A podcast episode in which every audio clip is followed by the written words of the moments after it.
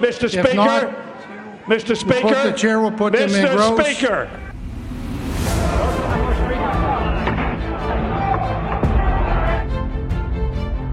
The bill is passed. We've created a commitment to America.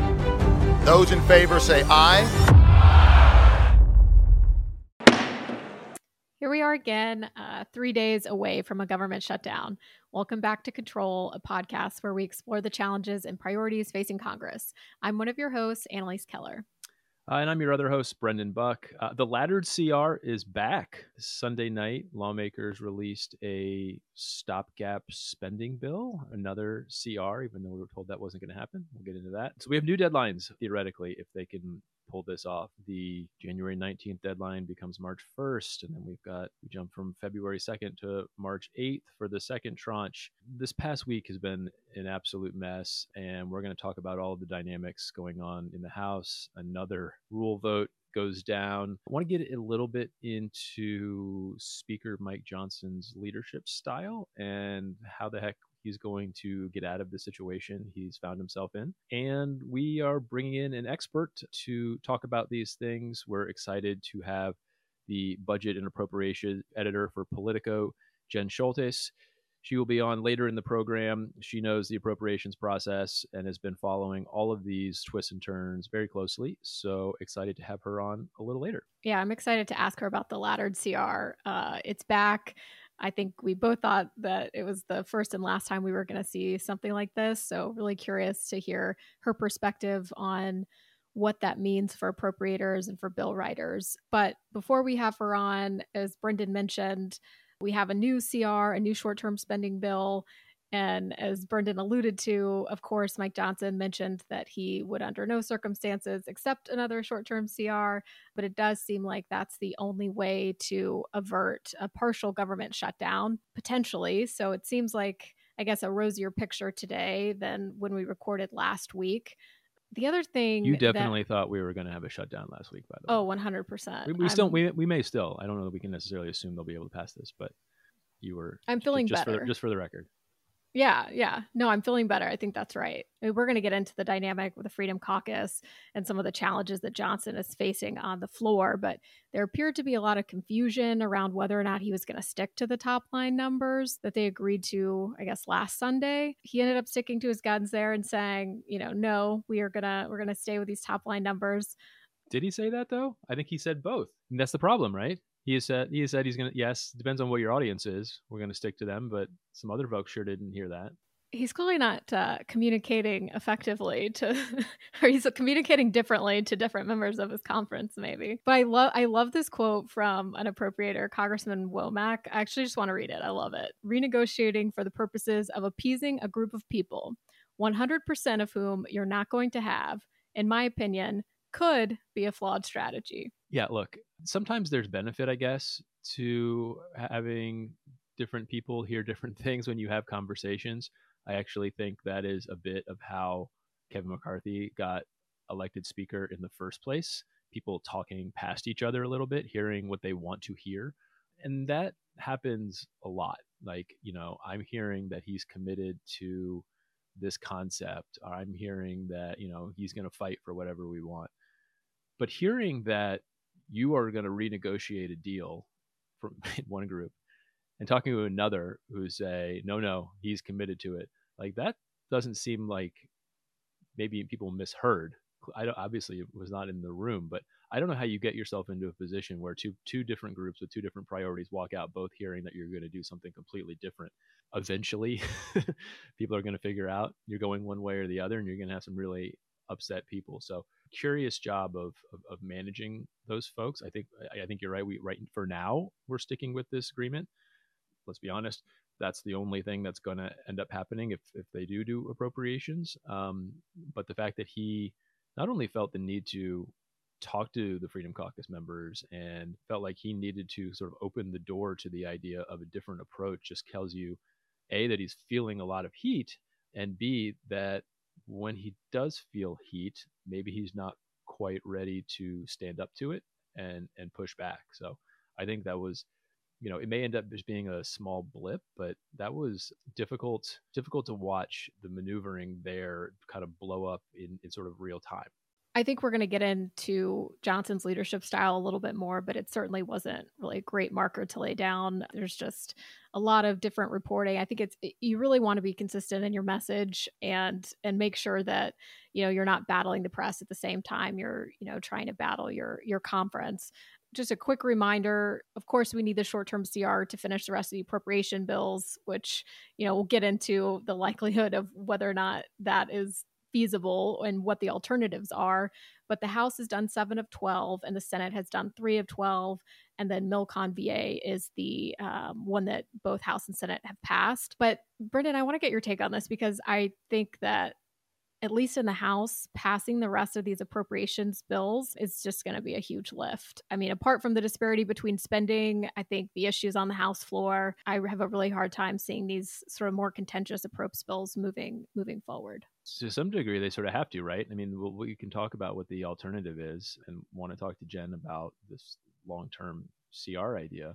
But I mean, the two options are uh, you use the next, you know, call it a month and a half and move individual appropriations bills at the agreed upon level. And I think that would probably be certainly Johnson's preference to do individual bills. But I, this laddered CR thing, what it has just sort of led me to conclude or assume anyway, is that they're just going to end up doing two minibuses, megabuses, you know, one bill that wraps up all of the ones on the first deadline and the second one on the second deadline. But either way that you go about it, I mean, I think you alluded to the big hurdle here is you're going to have to write off a significant amount of your own conference. There's just no way about it. When when you do the spending bills at the level of the Fiscal Responsibility Act, which is the debt limit deal that McCarthy and, and Biden agreed to, and that's where this, this sort of Johnson Schumer agreement landed. If you do the bills at that level, whether they're individual bills or whether they're uh, minibus, megabus, whatever you want to call it, a bunch of Republicans are, are going to vote no. Therefore, you need a bunch of Democrats. But even more complicated, can you even bring that bill up for a vote? Um, and how and how do you do that? Yeah, I mean, as we've talked a ton on this podcast, I mean, the Rules Committee is uh, central here. Uh, you only have now like a two-seat margin, and if a Massey or a Chip Roy, who are some of the loudest voices on this, decide they don't want to vote for this out of the Rules Committee, or you get to the floor and you know rules on the floor are typically always a partisan affair do you lose more than two republicans? Probably on the rule i mean it used to be when i was in the speaker's office you you really never lost a rule now that they have lost what is it five this congress i mean that just is a just shows you how little respect some of these members have for leadership right now which really leaves you with the alternative. Do you not even bring the bills up through the regular process and just do them on a suspension calendar? Suspend the rules. You know, we talked about this last time. Usually you pass a bill with a rule that lays out debate, time for debate, you know, any amendments is designed to keep, you know, allow for real debate, but also keep some structure in, in place and some guardrails. You can avoid all of that and just bring a bill basically up for a vote with a very short amount of debate.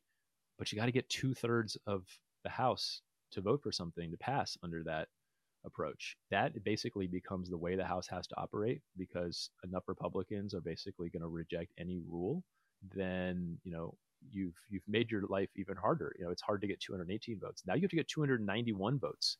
Well, you just cede your agenda a bit to Democrats in that case. I mean, sort of what functionally happens. Every single thing you would want to do, you have to assume you're going to get a big Democratic vote. And that's, you know, what what that means for the underlying policy and negotiations is one thing, but as a matter of congressional politics and party pressure, Johnson having to go to Jeffries on every big vote and saying, you know, I need this, I need you to carry this much. I, I don't know how Johnson thinks he has any leverage on anything going forward. And then, of course, you know, get in the conference meeting and, and all those Freedom Caucus guys and a bunch of others, frankly, lose their mind over it. You know, what kind of majority are we? And you know, ignoring you know what led to this point and ignoring you know how narrow the majority is in the first place. Well, and I think too the functionality of the House right now, um, you know, given that a suspension may be the only way to get some of these appropriations bills and and anything done in the House, you know, sits directly at odds with Johnson's promises that he's going to be fighting for some of these conservative policies in the appropriations bill. So I don't really know how you square that circle.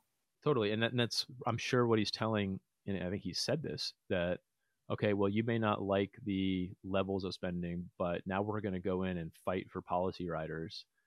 I mean, are you kidding me? Knowing that this bill is going to need a ton of Democratic votes, how does Johnson or appropriators, how do they go into a room and ask for a conservative policy rider with a straight face and think they're going to get anything out of it? I mean, this is the fundamental breakdown of the majority when you don't have 218 votes backing your speaker, you have nothing. And effectively, they have nothing. Johnson had no leverage to get a deal below the Fiscal Responsibility Act spending levels, and he has no leverage now to get policy riders. And it's the same folks who took away his leverage by refusing to vote for anything reasonable that are now going to criticize him. It's the same story that we've seen for years and years and years now. And anybody who thought that, you know, Mike Johnson was the innocent one coming in can't be held liable for past sins should quickly, hopefully, realize it's not past sins, it's just past realities. And the reality then remains the same. And so he can't pull a rabbit out of a hat any more than McCarthy could, or Paul Ryan, or John Boehner could. It's just divided government. Well, I want to talk a little bit. I know we're going to talk more about this appropriations process and and what's possible and what we might be looking at to fund the government. Um, but I want to talk a little bit about the uh, immigration uh, negotiation process and the potential for a supplemental uh, before we bring Jen on. Uh, over the weekend, um, Speaker Johnson was just sending signals and flares that HR2 is sort of the only, um, and of course, that's the Republican passed House immigration legislation uh, that passed without any Democratic support, um, but was just sending signals that that's, you know, the only uh, piece of legislation that they'll consider. Um, now there's talk about waiting until President Trump uh, potentially comes into office. Uh, and I want to back up too uh, and, and, just say that there is not text for what is being negotiated right now. And um, it's just kind of an interesting to see uh, the positioning and posturing of Speaker Johnson just going ahead and sort of tweeting out his no vote to this uh, legislation. I mean, again, to your point, like this is divided government. You know, this is certainly like you know we're not we're not going to get. Um, you know, Republicans have to be realistic with what they're going to be able to get. Uh, that feels doubtful. Um, and then also like Senator Lankford. I mean, this is, you know, this is we don't have to go too too much into this, but I do think it's like a really sort of interesting thing to stick your neck out on. Uh, it's a really very thankless uh, piece of legislation and an issue to negotiate on. It's, it's you know almost destined to go to go wrong, and um, you know I do I do just think giving like Senator Lankford a little bit of a shout out here. Obviously, this is is no easy task that he's sort of wading into here. What an incredible middle finger from Johnson to Lankford. Uh, so Johnson tweets this out. Absolutely not. Basically, there's a there's a image of um, some of the alleged provisions of this agreement, which again we don't think we've seen. That was, I guess, on on Fox News, and Johnson just tweets absolutely not. Just like total fu to this to Lankford, who's been into these negotiations for what now months, trying to do what is the hardest issue we deal with get some type of very fragile agreement to try to make something better and just totally throws him under the bus. Talking about leverage, if you're Lankford now, I don't know what you know what Lankford can can do or say at this point. He might even throw in the towel. I mean, I guess he could try to use that to his advantage. Look, look, I you know look at these crazy guys in the house. You're going to have to give me more, but I don't know how far that gets you in the room. All of this just feels like Johnson protecting his own rear, knowing how unpopular something is going to be, knowing that Ukraine funding, which this would theoretically be tied to, is not very popular in the House. So he's just trying to cut it off at the pass, which, you know, for his own personal benefit, his own conference politics that he's trying to manage. I get, but man, if he didn't give a heads up to James Lankford that he was about to throw him under the bus like that, that's that's pretty rough. I, that's um, you usually would try to uh, take a little bit of the higher ground there. Well, let's see what they produce. Um, I was just sort of stunned. Yeah, before text is out. I mean, before they're actually looking. I mean, I think this was an outside group that was alleging provisions, and you know, Lankford's already said that you know don't believe everything you see. Um, now, sure, we could see some of these these pieces in there, but like, why not keep your powder dry and just see what the agreement looks like before tanking it? As another matter of Johnson's tweeting, can we get that man another image for his Twitter avatar? you know what I'm talking about? Yes. It it looks like a fake congressman account. You know those fake accounts that like everybody like retweets because they think it's some like real random like Alabama congressman. Hey. It just, sorry. It just it just looks like a, the Speaker of the House's account looks like a fake account. If you have not checked it out, look at it. it he has a new logo, so there's that, I guess. Does he? Oh, Yeah, oh, his think so. eyeglasses. Yeah, that was I, just The anyway, important stuff. I don't know. Get like a more get him standing up there with the rostrum. Get him. I don't know. Get him out the border. I don't care. But the little like Not me- regal enough Me in front of a, a flag that like any deputy secretary of energy for planning has a picture like that. Come on. Well, okay, let's let's talk about how he's doing overall here. I mean, I think we I think it's like not going to be a big secret um you know that when you're like tweeting out things over the weekend on on you know major policy positions that you know we're we're probably not going to give glowing like commendations of that, but I don't know, Brendan, what this is this is a tough job that I think anyone who would I, don't know that anyone who would be put in this position would be like set up to do a good job. So in fairness to him, I will say like it, there was just no winning and coming into this after McCarthy. I mean, I, like I said, you know, before before I go into you know some of my thoughts, I, I think it's just it's a it's a really challenging position to be put in. But I think generally it, it doesn't feel as if his conference has a lot of confidence in him. It doesn't seem like he really has backup or support from his leadership team. Uh, you know, there doesn't really feel like a lot of levers he can pull, and some of that, you know, is not entirely his fault. But you know, he doesn't have the the political financial machine that you know some of our previous speakers have had to sort of help with rank and file uh, members and sort of being able to kind of maneuver and get get people in line. He hasn't had the time to uh, build these relationships. You know, n- again, none of that's um, you know specifically his fault, but I get the sense that he is, you know, not overall taken that seriously. Yeah, all the caveats you throw at are, are totally totally fair. Um, he's definitely learning sort of trial by fire. I mean, the there's no question that there are things he is now pondering and trying to solve stuff that he never had to think about before, and he's probably still to this day learning all kinds of new things that he never had to contemplate. Any leader, any congressional leader is going to, in theory, grow into their job over time, and he just doesn't have time to to grow into it. What concerns me early on is just the wishy-washiness about the way he's going about things and if i thought it was strategic i that would be one thing but he just seems to be indecisive thus far and that could change And maybe he'll you know he'll figure out his his voice and i don't i like to remind people it was not nothing that he got that laddered cr passed in the first place and basically got the senate to change their plans and go along with it. Not that that's you know a, a real achievement, but he was able to sort of push that through.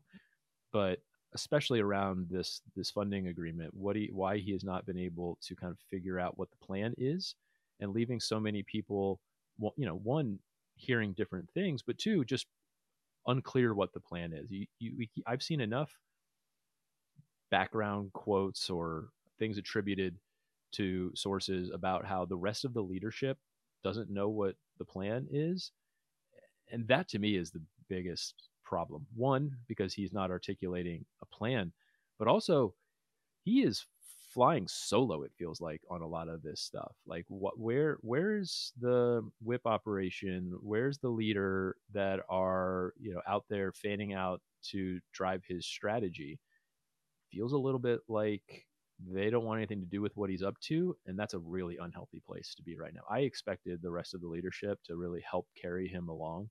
I even wrote a op-ed uh, along these lines, um, and the fact that they don't feel comfortable leaning into wherever he wants to go tells me they're not really confident in him.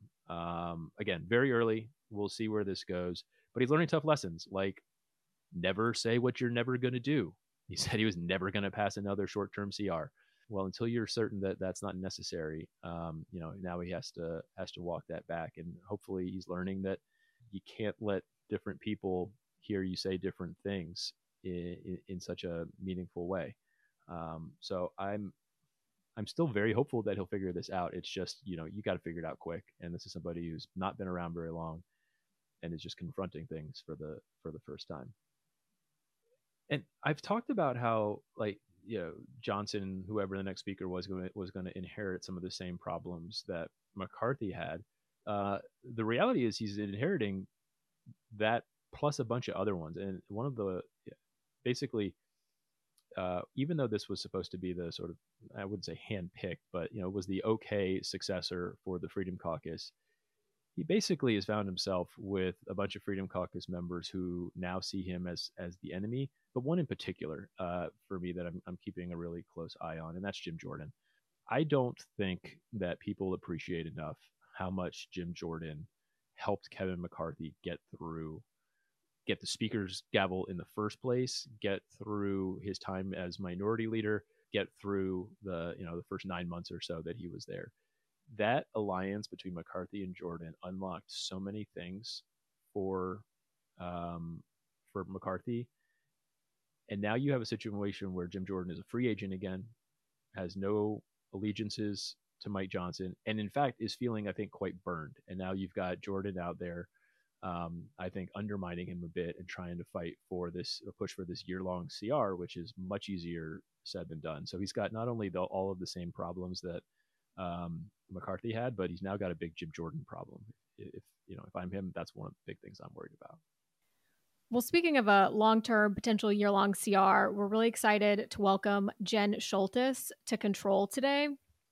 Um, she's a budget and appropriations brief editor for Politico, and she's been covering Congress for more than a decade. Uh, Jen, thank you so much for joining us. Thanks for having me. So, I want to get into what's going on right now. But Jen, I know you've been covering the sort of appropriations action for a little while now. Can you explain to me what the heck was going on for the last two months when they were not negotiating a top or before they came to an agreement on a top line deal? I'm just I'm so frustrated by the fact that they didn't like reach this agreement until right before the deadline when we all knew where this was going for for weeks and weeks and weeks. It was the obvious outcome. What was what was happening? Nothing? Yeah. Yeah. So I think the new speaker really had to go through a full kind of exercise on trying to accomplish the fiscal 2024 bills which he he wasn't able to pass the full slate you know before they could really before he could start trying to negotiate with uh, Schumer just because of to save face so i think that was part of the issue another part i think was just the speaker needing to get up and running and just so much uh, trauma that had happened over the weeks um, after McCarthy was thrown out and when he came in. Um, and then, like you said, right up to the deadline, that's when then when the agreement was the framework agreement, the top line top lines agreement was struck. That's typical. I mean, you, you've seen it so many times, and that was what some of the appropriators were telling us uh, mostly Senate appropriators were were in early December and late November saying no, no, no, don't. You know, we that they that they really didn't want to. What when they when they punted beyond December that they didn't want to do that uh, because usually the pre-christmas deadline will get people going so if they had had that pressure a little bit earlier and maybe the, the framework or the top line had been negotiated in December versus January, then then maybe we would be here right now and everything would be done. But because Congress procrastinates and and you never get a deal really until you have that pressure. Um, I think that extra punt put us here, and that's that's how a lot of people were feeling about March when March started floating around. I think um, minor Senate Minority Whip uh, John Thune had floated it last week, early last week, said you know because of the calendar, March was the only viable option, and that he had seen this many times. He thought March was the likely outcome. Um, I heard from people off the Hill. We certainly heard people from people on the Hill, on the record, lawmakers. Some lawmakers just saying, "No way, I don't want to do March. That's too far. Let's get this done." So, um, you know, you always you punt, and then things something usually comes together right before the deadline, and then everybody kind of slacks off again. Yeah. Let me well, before I let Annalyse jump in here. So, but so given that I think we all knew where this was headed, was there work being done? I mean, how much work can be done to write these bills in the absence of that top line? Are they basically starting from scratch, or is a lot of that work done? I guess what I'm what I'm really getting at is like, is March sort of cushy enough? Like, is that a reasonable amount of time for them to be able to process appropriations, assuming Johnson sticks to the to the agreement? Yeah, I think it really, in a lot of ways, depends on the bill. And we talked to tons of subcommittee leaders last week about where they were and the, the ones who really didn't want to punt again were talking about how you know it's not like we haven't done anything. We've pre-negotiated a lot of this um, we've been talking to the senate senators were saying we've we were talking we were talking to our house counterparts throughout the holidays trying to resolve anything that we could resolve and so we're ready to go. Let's let's tie this up. But a bill like uh, transportation HUD, which is typically been very bipartisan, and those four leaders have all worked together historically very well, is different from a bill like Homeland that uh, has been so divisive that the government has shut down basically just because of Homeland. You know, before some or one time for for 35 days. Um, yeah, I was there for that. Sorry. Yeah, we've heard so many different. Um, eh, we've heard, you know we've we've kind of heard a little bit of different themes from the subcommittee leaders. Some people saying we're ready to go, we're ready to close this out, give us our subcommittee allocation, and others, um, like I was talking to Senator Graham last week, he was saying, well, you know, I I work, or actually was Senator Coons was saying I work really well with Senator Graham. We can we can close out um, SFOP, state and foreign operations, but they were saying like we're miles away from what the House wrote, so it's going to be difficult. So it's you know you kind of hear a different thing from each person, and then it just depends on if the subcommittee leaders are are unable to resolve some of the stickiest policy issues. That all that stuff always gets kicked back to leadership, and then if it depends how much the speaker wants to try to go for some of those wins, and obviously depends on how much Democrats want to um, give. And I think hearing the speaker talk over and over about wanting to secure some of the conservative policy wins, I I expect that to be a big fight going, you know, going into what once we get through kind of the the funding part and the subcommittees work out what they're going to work out when you have those remaining stickiest issues, I think that part is is going to be really hard fought just because of the commitments that that the speaker has made to deliver on that. Yeah, we were talking a little bit about that earlier in the program. Um, before we kind of jump into sort of some of the alternatives or the backup plans, if this sort of doesn't work out, if some of the stickiest issues sort of keep some of these bills and some of the the measures from moving forward, and, and particular in the House, I want to get your take on the laddered CR because it's not really something that you know Brendan and I during our time uh, in Congress have have sort of ever seen done. Um, I'm just curious if you know, we feel like it's kind of maybe setting up like a mini and a mega bus. Um, but does it really change things, or did the laddered CR really change things for when appropriators were writing the bills? And do you sort of see it laying out that mini mega bus uh, scenario, or do you kind of see that differently? Yeah, I think that I think that that is the most likely packaging, and that's what we've heard from lawmakers consistent consistently is two mini buses or like you're explaining one mini bus and one megabus um and maybe some of those bills get packaged differently in the end you know?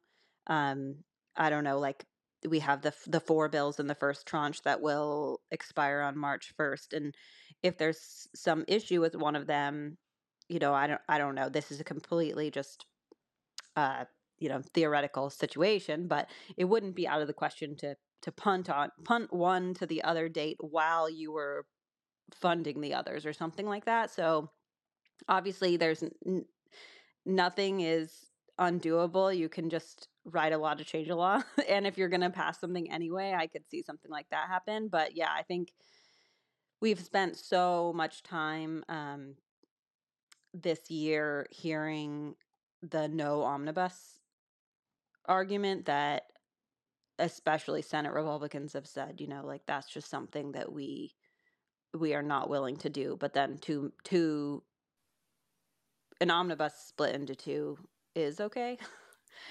And it's I think different. that's just it's way the different. reality, right? That's just the reality of um, the last time that even the last time that we split, we had a minibus and we split off the bills um, and waited again under Trump um, that's when we had the shutdown. When you when you kind of cleave these things, that's when things get risky. So I think it's it is risky to separate them. The mix that they've chosen is a little bit less risky, obviously. Um, but I don't. I honestly don't really understand the calculus with the March one and March eight deadlines because, um, because it doesn't it doesn't really make sense if you're just trying to get through like pay periods and things like that because both of those things you know I think March 8th is pretty close to when, you know, like service members would get who get paid twice a month would get paid again on the 15th and things like that. I don't know. It seems like it doesn't buy you that much to put these two things a week away, except for to say you didn't do an omnibus. Yeah. And it's like, I mean, if we're talking about it like a, a mega bus. I, I, don't know how much you're avoiding the omnibus criticism if 85% of spending is in that second package. It's still going to look and feel a lot like an omnibus. So, um, which you know gets back to I don't know how many sort of conservatives are going to be voting for any of this in the first place, but you alluded to Johnson wanting to fight for some of those policy provisions. We were talking about that earlier um, what's your sense of the, how realistic that is, given that it's pretty apparent Johnson is going to need a lot of Democrats to carry whatever this looks like? One, you know, do they have expectations that they're going to be able to get much meaningful? And, and two, do you, do you have any sense of what those priorities may be at this point? so we've tried to suss out what what they what they really want you know like what would seem like a win um that you could say like that this was really good that we cracked this back open and didn't do a full year CR because we were able to get the these things. And um, Tom Cole told us, uh, um, with all due respect, I'm not negotiating with you, and he wouldn't, you know, give us a, a ton of details, but um, certainly they think the Homeland Security bill is something that um, is ripe for some kind of negotiation, especially now that the border security talks are sounding um, sounding like the House Republicans are not going to accept anything in that realm. So maybe this is a space on the Homeland Security bill to get some kind of immigration language that appeases some House Republicans. Um, the other space is just the things that language things, and then some of the um, diversity inclusion programs, the climate programs, things like that, the Democrats built up in their years uh, in control Republicans want to roll that back. And um, Tom Cole called it weeding the garden. Uh, so I think those things are areas where they can kind of put their mark on on this and because the levels are so close to uh, under the top lines are so close to what current law is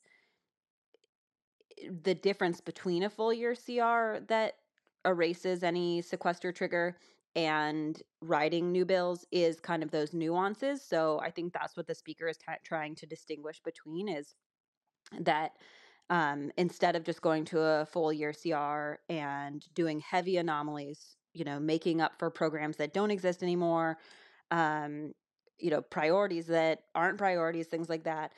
Um, that we this this is why going through the headache and the heartache of fully negotiating full year bills is worth it because we can erase some of the things that you know democrats put in and then maybe get a couple of other things. But again to your point because democrats are expected to have to carry that vote um, in the house that undermines the speaker's negotiating position. And i think the more that um, house republicans can show some unity around that and and maybe it's from you know the the droves of uh, House Republicans who aren't going to the Speaker's office complaining that they want him to go back on his deal. The the more that they can show that they can deliver the votes, the more leverage the Speaker will have in those negotiations.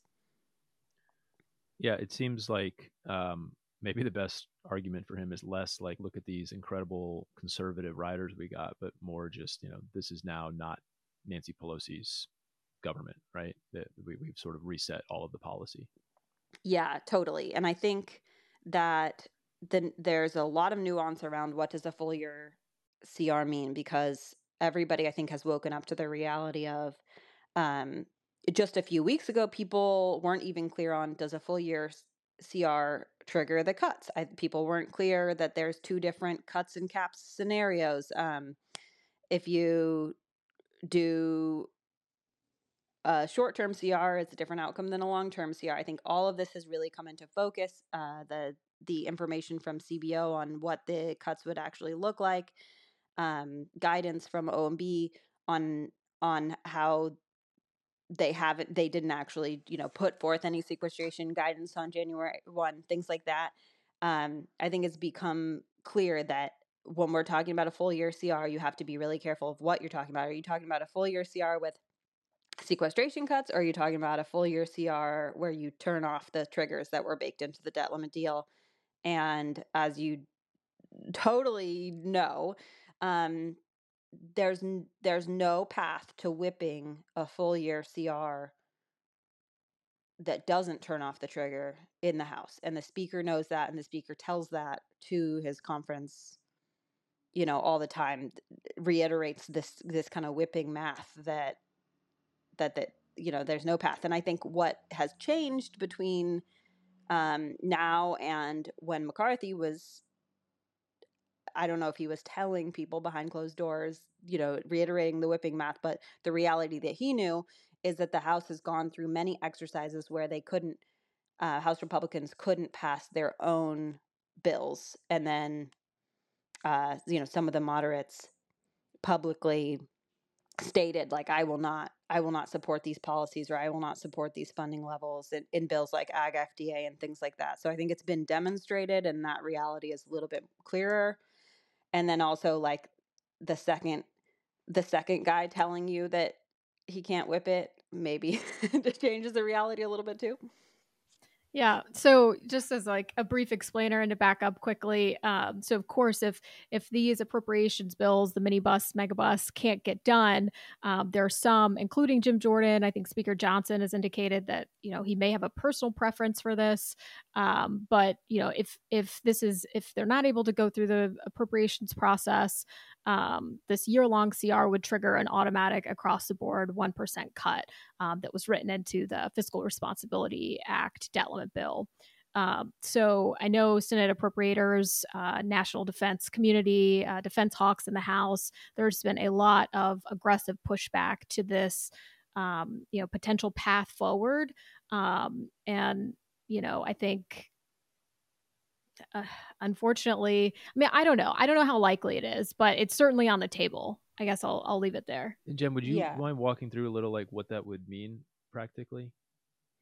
Yeah. Um, let me pull up the the CBO love that numbers here. Um, so I think the the big thing to know is that we passed January first, and it, in the debt limit um, law, that sets up two two kind of different trigger scenarios and because we are beyond January 1st there unless Congress acts to negate the caps to erase what was written into the debt limit bill there are three bad scenarios and those are the only scenarios if Congress doesn't act to turn off the triggers.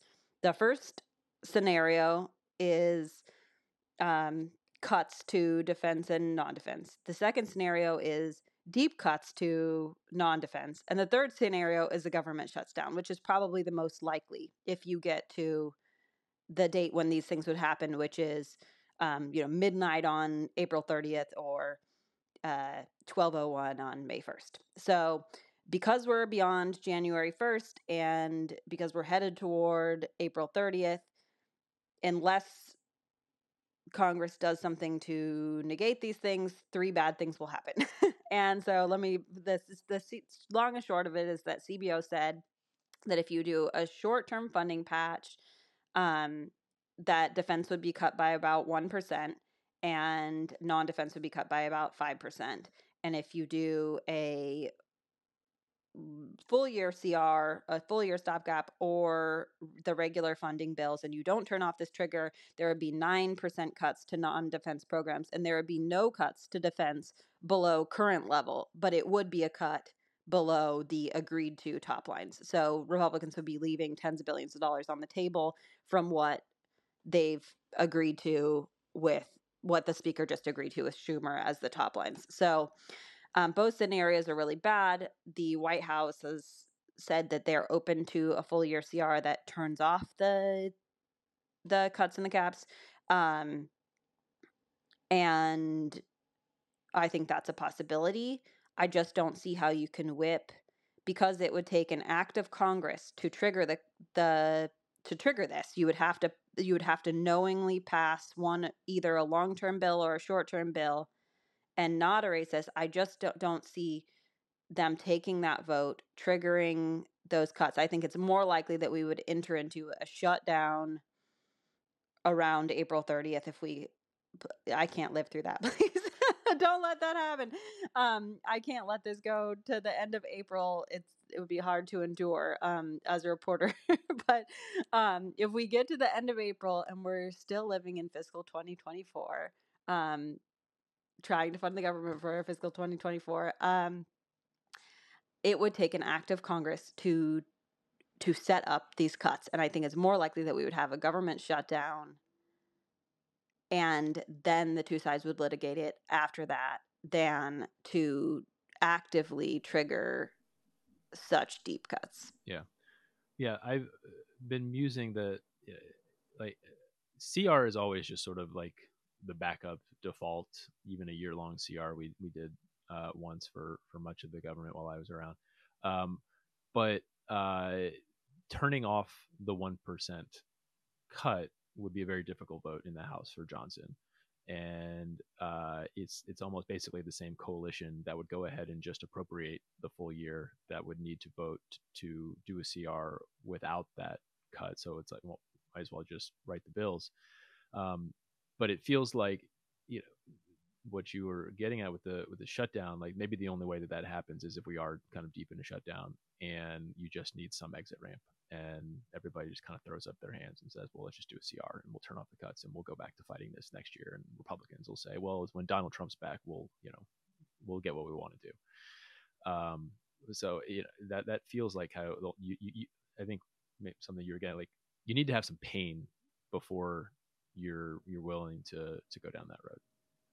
Yeah, I mean, I think that that unless the speaker changes course drastically, which is totally possible, um, the way that he's been negotiating in good faith and the, what he has been saying publicly and privately about wanting to demonstrate that House Republicans can govern, to really educate themselves about the the math of the whipping equation with the vacancies and everything and the slim majority already um that would be it would be surpri- surprising if the leaders walked themselves into a shutdown because i think that again what the speaker is projecting is that he does not want to talk about that. He wants to talk about the border. He wants to talk about things that um, he thinks are going to help Republicans win in November, and talking about shutdowns and uh, funding cuts is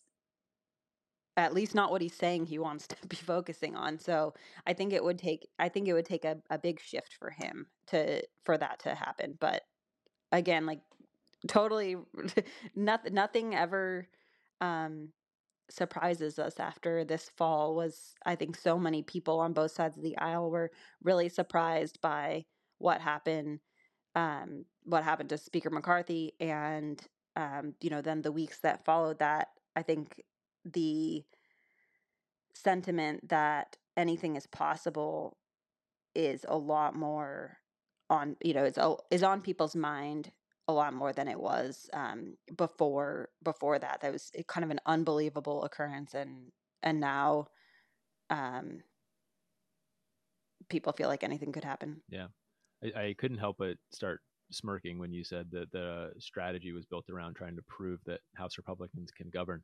Um, still, still waiting for that. Um, Jen, this is awesome. Um, this is exactly what we needed to get sort of deep into all of this. So we we thank you very much uh, for joining us.